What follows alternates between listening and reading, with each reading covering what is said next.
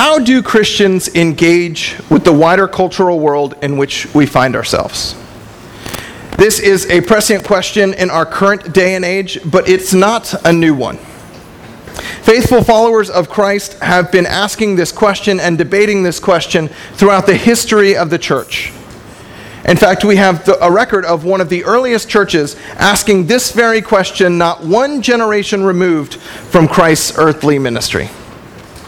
For us living today, understanding how we can be faithful in the midst of rapidly changing culture can be a difficult and yet vital task. On the one hand, we want to know how to be disciples, living in the world ourselves. On the other hand, most of us here have an evangelical desire to bring others to faith. Doing so requires at least some engagement with the prevailing culture. So, this morning we are going to look at how Christians ought to engage culture, and we're going to invite our old pal Andy Crouch back with us as a conversation partner. Not literally, he's got a day job, um, but metaphorically speaking. You'll remember Andy from our sermon on how Christians use technology from his wonderful book, The TechWise Family. Today we'll be using his older but still good book, Culture Making Recovering Our Creative Calling, as a jumping off point. And normally this is when I hold it up, uh, but I did that newfangled thing where I bought the book on my Kindle. Um, so imagine that I'm holding up a book or a Kindle, uh, but I have nothing to show you. I apologize. So, one of the first things Crouch does in his book is point out that all of us, in one way or another, engage, consume, and interact with culture. He writes, quote, Culture is all of these things paintings, whether finger paintings or the Sistine Chapel, omelets, chairs, snow angels. It is what human beings make of the world. It always bears the stamp of our creativity, our God given desire to make something more than we were given. End quote. Culture is merely our way of making sense of the world, making meaning in the world. Culture is what we make of the world. So, no matter what, we all engage culture because we all do something in the wider world. Crouch also outlines that there is no single entity called culture. Oftentimes, we might bemoan the culture as if, this, if there is a monolithic entity imposing its will upon us. But that thing, the culture, doesn't exist. There are many different cultures, many different cultural artifacts, and in fact, different spheres of culture that combine in layers to make up our life. Who here remembers their first trip to Starbucks? I don't know what it was like for you, but I felt like I was an alien walking into an entirely different planet the first time I walked into Starbucks. I didn't know what a macchiato was. I didn't know what the difference was between macchiato and latte. I didn't see a list of flavor shots anywhere. Not speaking Italian, I had no idea what venti meant. If, and, and I got the sense that questions were frowned upon. If you got up to the cashier and didn't know exactly what you wanted, you were going to anger and annoy these seven people behind you. Now, don't get me wrong. I, I am now a full Starbucks cultural aficionado. I get my venti pumpkin spice lattes. That's not the only pumpkin spice latte reference in this sermon. But Starbucks has its own culture, its own language. And it is a culture and language different from other places in our life. Name one other store where you ask for a venti anything. Or how about this one? Patrick and I will watch TV or movies on uh, Saturday mornings often. And when we watch a movie at home, he'll like to ask me questions about what's going on in the movie, what's happened. Uh, most of these movies contain songs, and so he'll ask me to replay the songs for him so he can sing and dance to the songs. And I'll do it. We'll talk during the movie, it doesn't matter. We'll replay songs, it doesn't matter. Now, a couple of times over the summer, I took Patrick to a movie theater to see a movie. And he wanted to ask questions, and he wanted me to explain what was going on in the movie, and sometimes he asked for certain songs to be repeated. The act was the same, watching a movie. But unbeknownst to Patrick, we had entered into a different sphere of culture, and the movie theater has its own norms and behaviors different from our family room on a Saturday morning. So, asking how Christians consume culture is to enter into a complex and differentiated space. There is no one right answer because there is no one culture. What we are really looking at is how Christians should inhabit different spheres of culture. Which ones should we inhabit? And should we inhabit different spaces differently? And with the question framed as such, we now turn to an early church controversy. In 1 Corinthians 8, church planter extraordinaire Paul is asking a question sent to him from a church that he founded. It concerned how the new Christian community ought to look at food that had been offered to idols. This was a cultural question, and it's a question that would have been extremely important to the particular community of Christians in Corinth. Corinth was a city begun by freed slaves about 100 years before Paul started a church there. It was a city that had incredible economic opportunity, and people with no social standing suddenly found themselves uh, with an incredible amount of power, clout, and wealth. It was the very definition of culture making, as a young city full of nouveau riche. It was also a religious melting pot. The market and the temple were intertwined such that it was nearly impossible to separate yourself from the various cults of Rome. Paul goes to Corinth and begins a church there. The members of Paul's church in Corinth would have been converts from Greek and Roman pagan idol worship rather than Jews who followed the teachings of Jesus, which was the primary makeup of the church in Jerusalem. They had been, the, the Christians in Corinth had been called from a former way of life into a new way of living following Jesus. But an open question for many in the church was how much to engage with the things of their former life.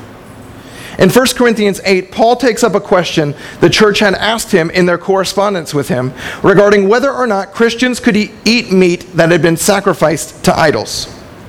And because of the way the market worked, the question really boiled down to whether Christians could eat meat or not.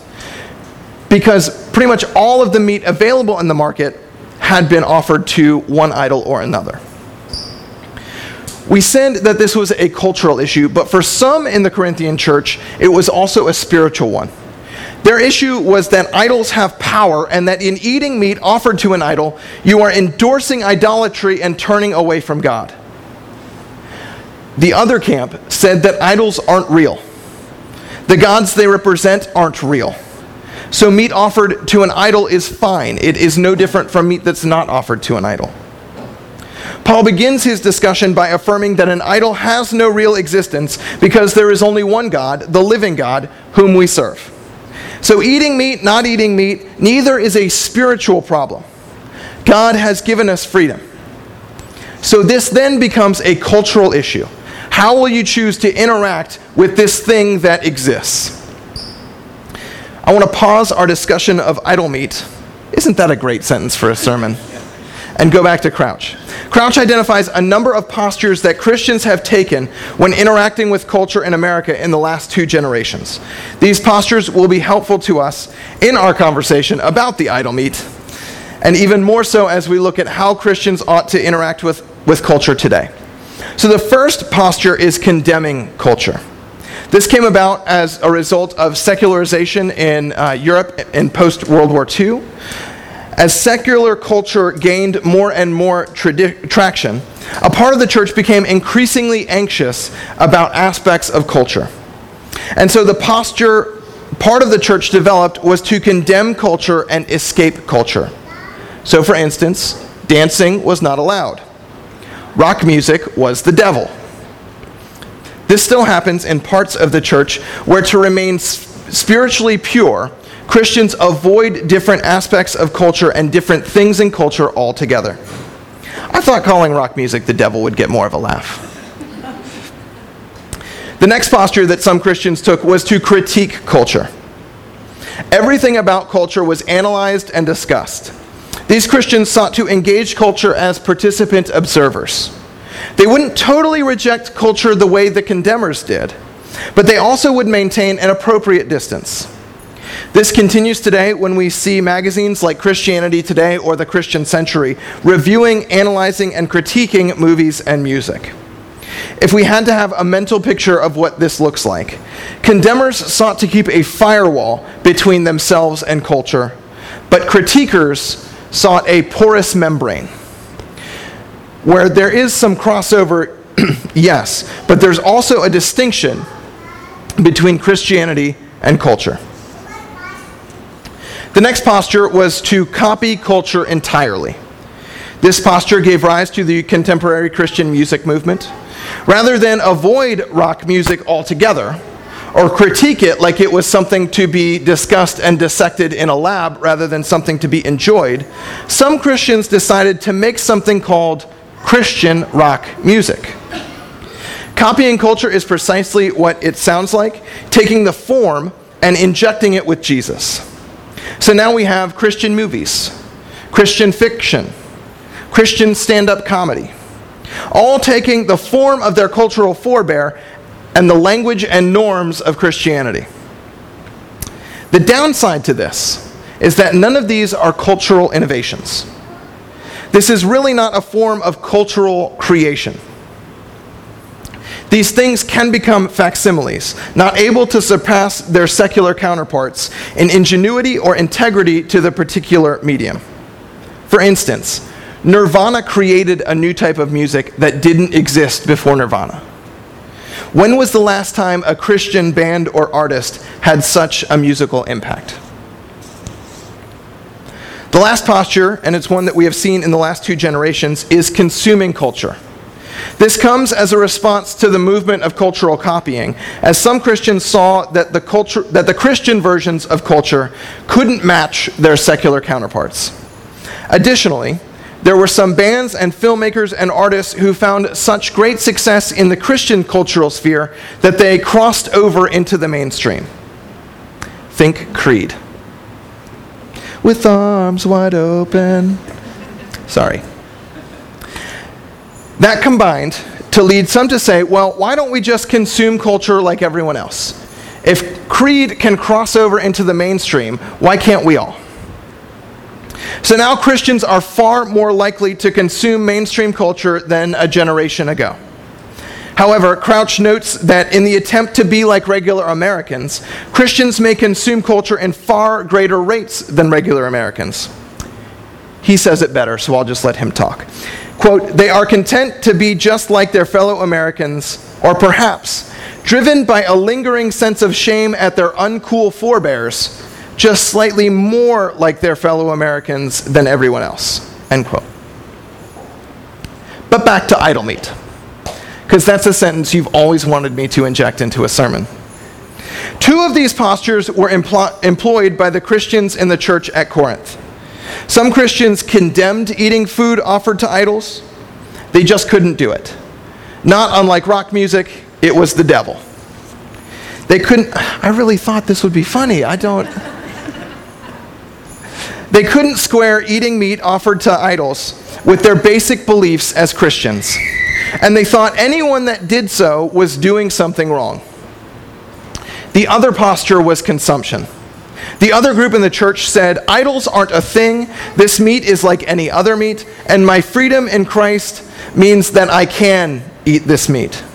But in their rush to show off their freedom, they ate the idol meat brazenly. It wasn't so much they could consume, it was almost as if they had to. And if they didn't consume, it was a problem.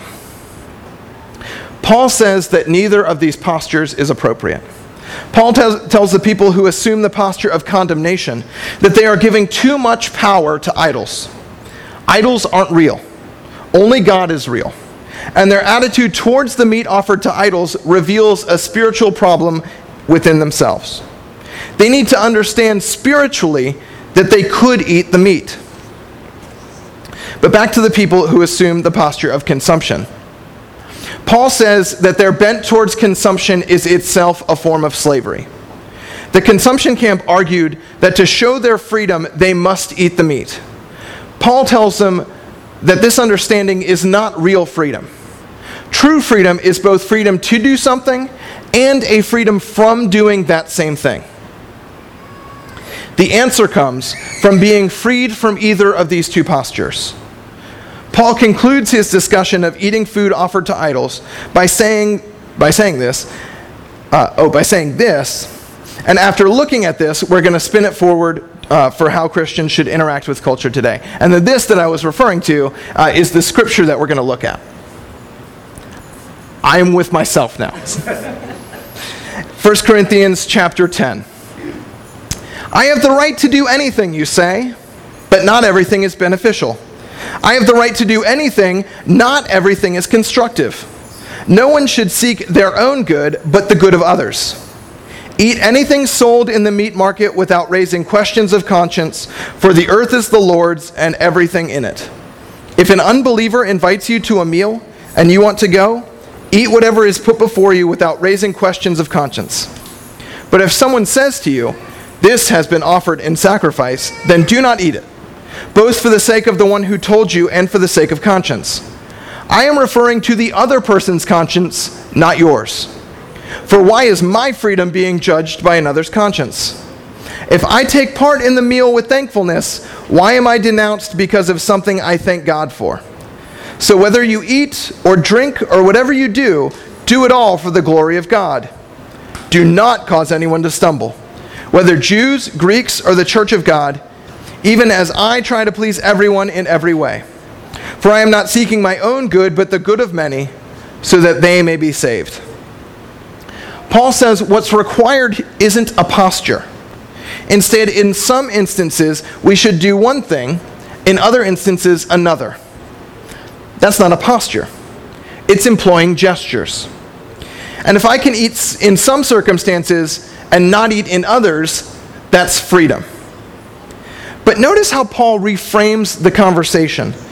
Not around, say, my choice of whether or not to eat meat offered to idols, as if I'm the only important person in the world, but to how my actions, how my inter- interaction with culture is affecting other people's faith. Paul says if it will put you in community with non believers, feel free to eat. Don't make them feel bad. Paul says if you're eating with someone to whom you're consuming idol meat would offend their conscience or hurt their faith, don't eat. Don't cause people to stumble. Rather, do things to the glory of God so that people may be saved. So, what we see here is that none of these postures we identified before are sufficient. We can't have a one size fits all approach to culture, at least not one that we have employed before. There will be times when we consume culture. For instance, pumpkin spice lattes are a thing in culture, and they are meant to be consumed and enjoyed a lot. They are delicious. And I loved them before everybody else did. There will be times when we need to critique culture. There are a lot of places where we can find God in culture, where we can find grace in culture, where we can find stories of redemption and healing in culture.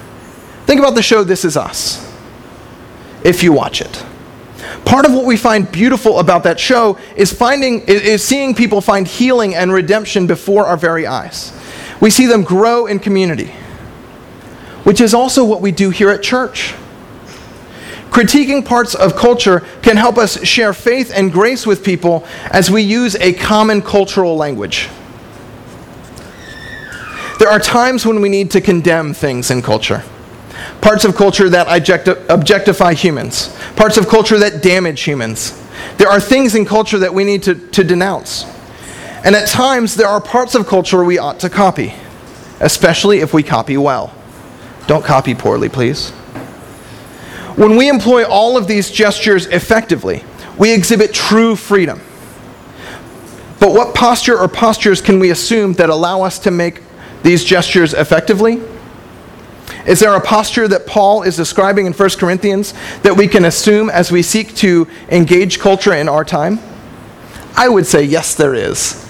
Aren't you glad? Yes. Crouch says that what, we, what is needed today are postures of cultivation and creation. We'll start with cultivation. If you are gardening, you are trying to cultivate certain types of plants. You want bushes to grow, but only so much. You want flowers to grow in certain places, but if a flower is growing behind a bush, what good is it? I mean, it's probably still beautiful, but I'm not going to see it. You have an idea in mind, you have an objective, which is what Paul is talking about in this letter. We want people to come to faith. We want people to come to know Jesus. We want people to come to love God and to see God's love for them. So we want to cultivate things in culture that help people see God at work in the world. This means at times we'll condemn parts of culture, like a gardener taking out weeds out of a flower bed. If there is something that would inhibit another's faith, it need not be a part of our lives. For instance, as United Methodists, we use grape juice for communion. United Methodists have used grape juice for communion for a long time, and it's not because we think that wine is evil. Instead, we know that our use of wine might inhibit some people from coming to the table and could harm people if they or someone they love struggles with alcohol addiction. So we, we use grape juice so that all people can come. There are some parts of culture we'll want to grow. Those that help people see God at work in the world, who help people come to faith. I once heard, and it's probably not true, but I like to think it is, that Mozart's father had him tour all over Europe because, it, because people at the time had stopped believing in miracles and he wanted to show them God's latest.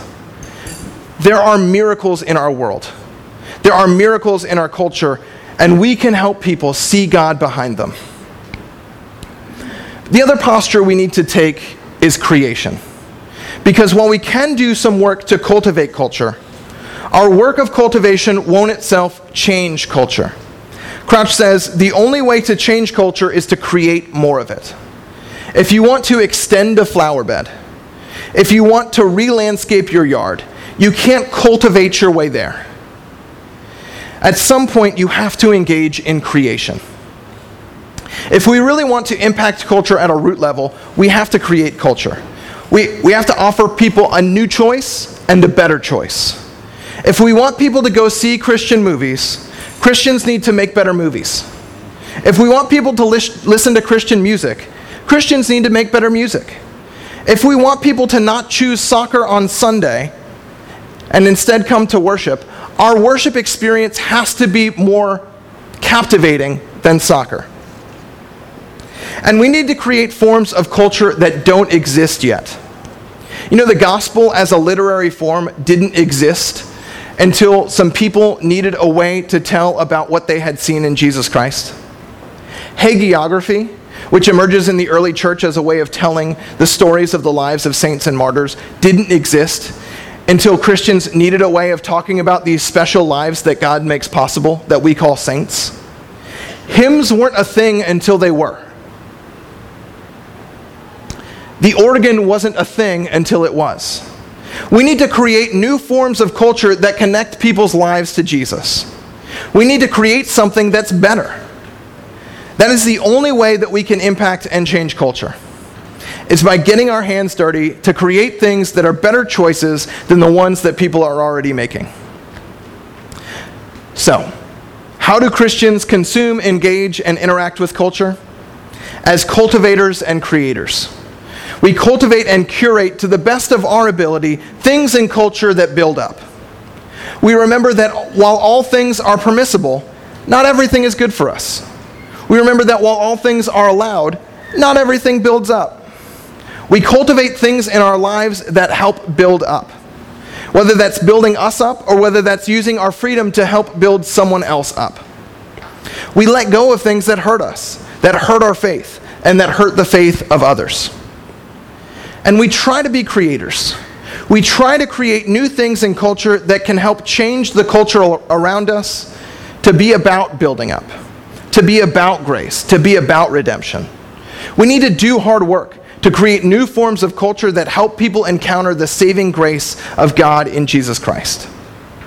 How do Christians consume culture? Not for our own glory, but for the glory of many, so that they may be saved. Let us pray. Almighty and all loving God. You created us, you formed us, and you placed us in this world for a time such as this. Help us to navigate that world with wisdom and guidance. Help us to navigate the different spheres of culture. Help us to condemn and reject what does not build up. Help us to allow others to see you moving through culture. Help us to cultivate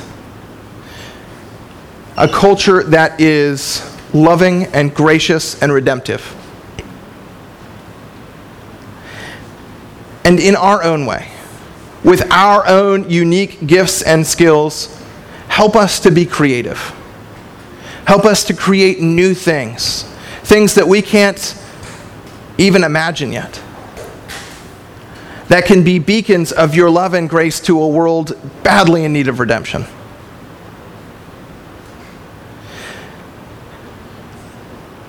God, I guess what we're talking about, I guess what we're saying, is help us to be faithful disciples. Help us to know what it means to follow Jesus in this particular time, in this particular place. It's hard. It's been hard for Christians since the formation of the church. But God, your wisdom and power and Holy Spirit have been with us. May they remain. So that more and more people can discover how much you love them. More and more people can discover what joy really is and so that this world can be more and more the kingdom of God you want for it. All this we pray in the name of Jesus Christ, our Lord and Savior. Amen.